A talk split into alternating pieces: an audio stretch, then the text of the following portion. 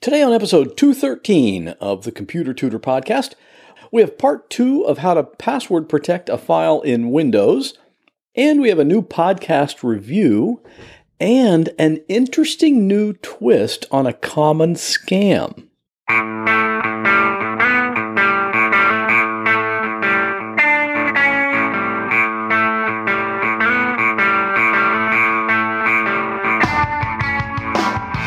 Welcome to another episode of The Computer Tutor tips, tricks, and advice from a computer pro without all the tech talk. And now, here is your computer tutor, Scott Johnson.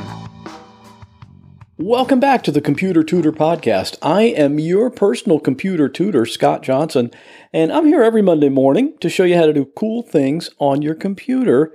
And if you're new to the show, you're going to find that we don't use all the techie language that a lot of other tech podcasts do. And really, this podcast is different from the other ones anyway. They're all talking about news in the tech industry, and that's fine. Like, I just checked a few, and they're talking about Spotify starting a service in Japan, and the Galaxy phone that's exploding, and the new iPhone not having an earphone plug. But, you know, really, you can get all that stuff all the time from a bunch of different places. I try to give you stuff here that's practical that you can use right away on your computer that maybe you didn't know about before. And all of it explained in regular English. And if you have a problem with your computer, you know I'm the guy to call. I do most computer repairs these days remotely, so you don't even have to bring it anywhere. Just give me a call at 727 254 9078 or email me at pctutor at gmail.com. And of course, today's computer tip can be seen at my website if you go over to computertutorflorida.com forward slash 213. So let's get started.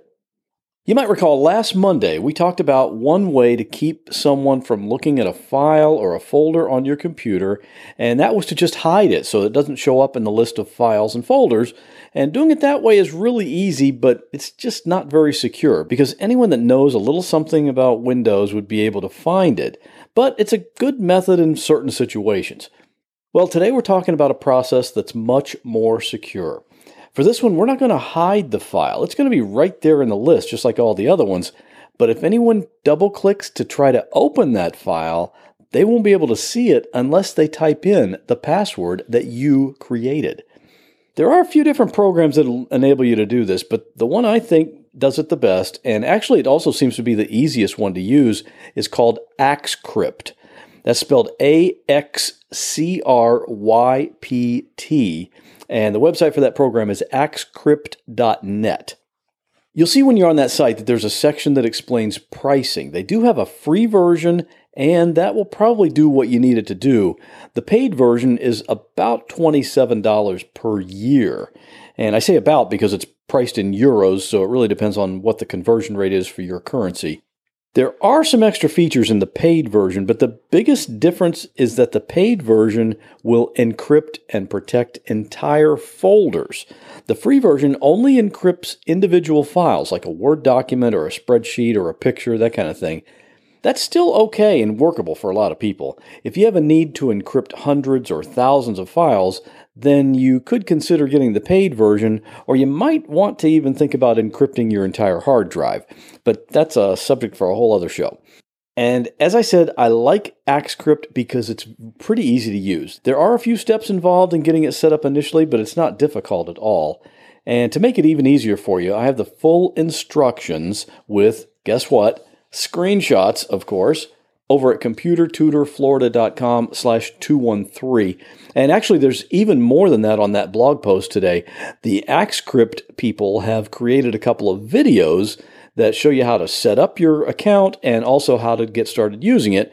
So you might want to check that out as well. Both those videos are on my website right now.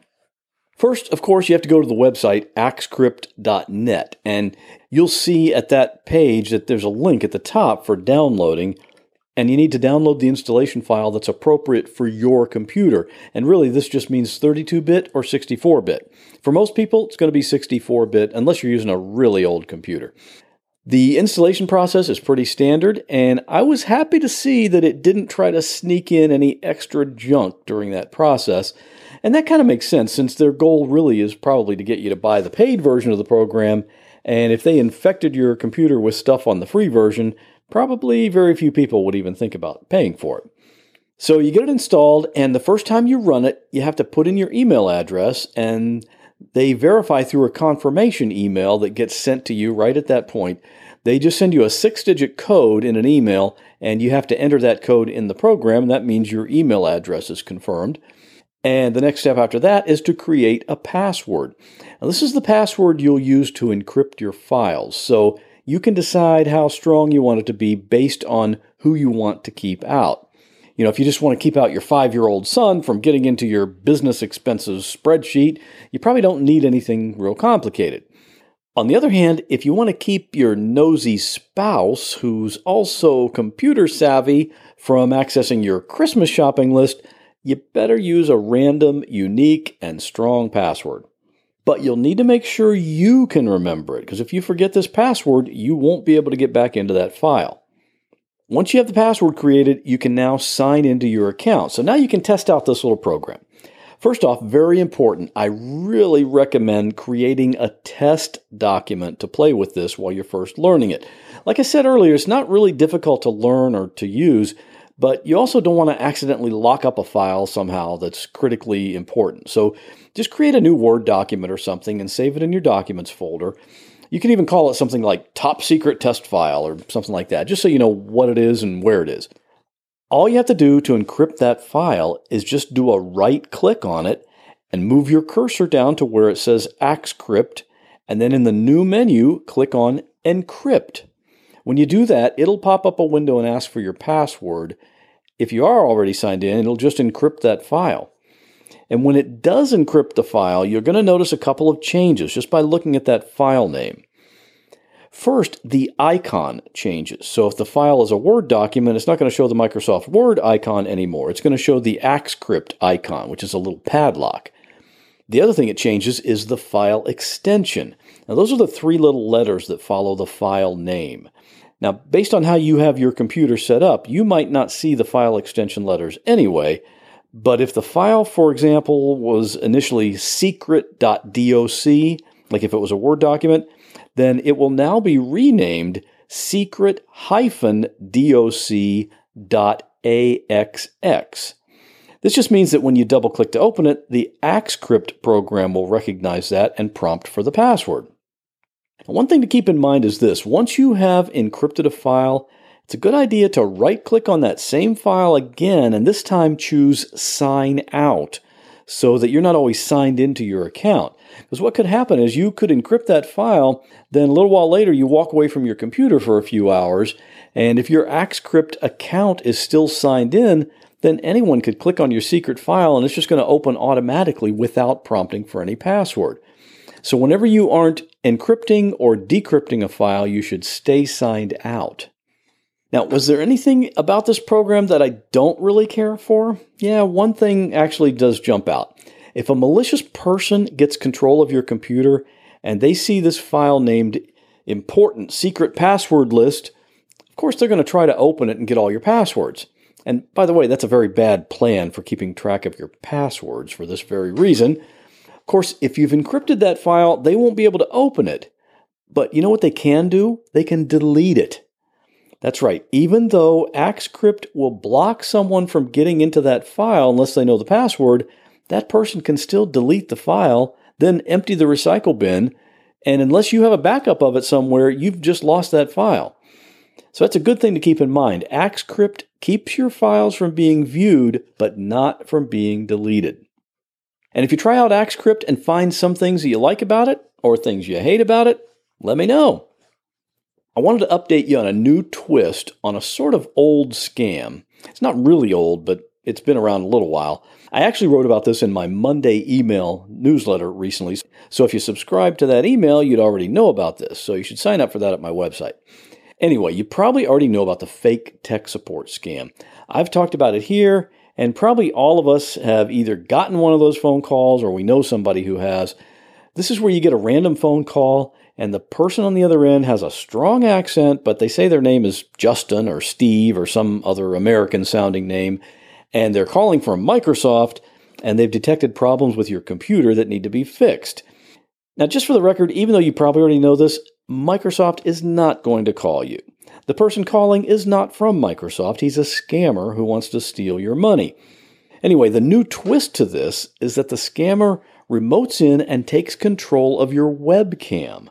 And he claims that because your webcam is hacked, people all over the internet are constantly watching you and seeing everything you do. And of course, he can fix this for you, but the new thing is he doesn't need your credit card number.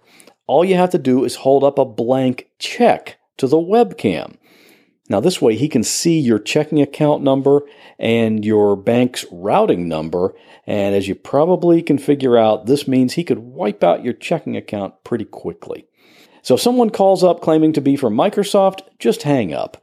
And if you have parents or grandparents that use a computer, tell them to do the same thing. And finally, I just got this podcast review in on iTunes. It's from a listener who goes by Boilermaker. And Boilermaker writes, I love working efficiently on the computers, and little tips and tricks help a lot. I've been looking for computer tips for more than a decade on podcast and elsewhere on the internet. I have never come across such handy and useful tips as provided by Scott. I love this podcast and it has really helped me in my everyday work. I know the importance of backup, but have not been so meticulous until Scott made me realize its importance and risk on not doing so. Thanks, Scott, for easy to understand and extremely useful tips. Many times I only go jogging so that I could listen to some useful tips by Scott. So thanks very much for that, and I'm glad I can accompany you during your exercise. And you can leave a review as well. Just go to iTunes, find the Computer Tutor podcast, and leave a rating and a review.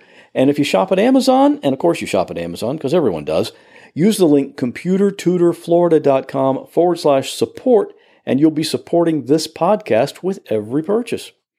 And I read every email and I listen to every voicemail. So if you want to get in touch with me, you can email me at pctutor at gmail.com or call my podcast voicemail line at 727 386 9468. And you can always leave a message anytime, day or night.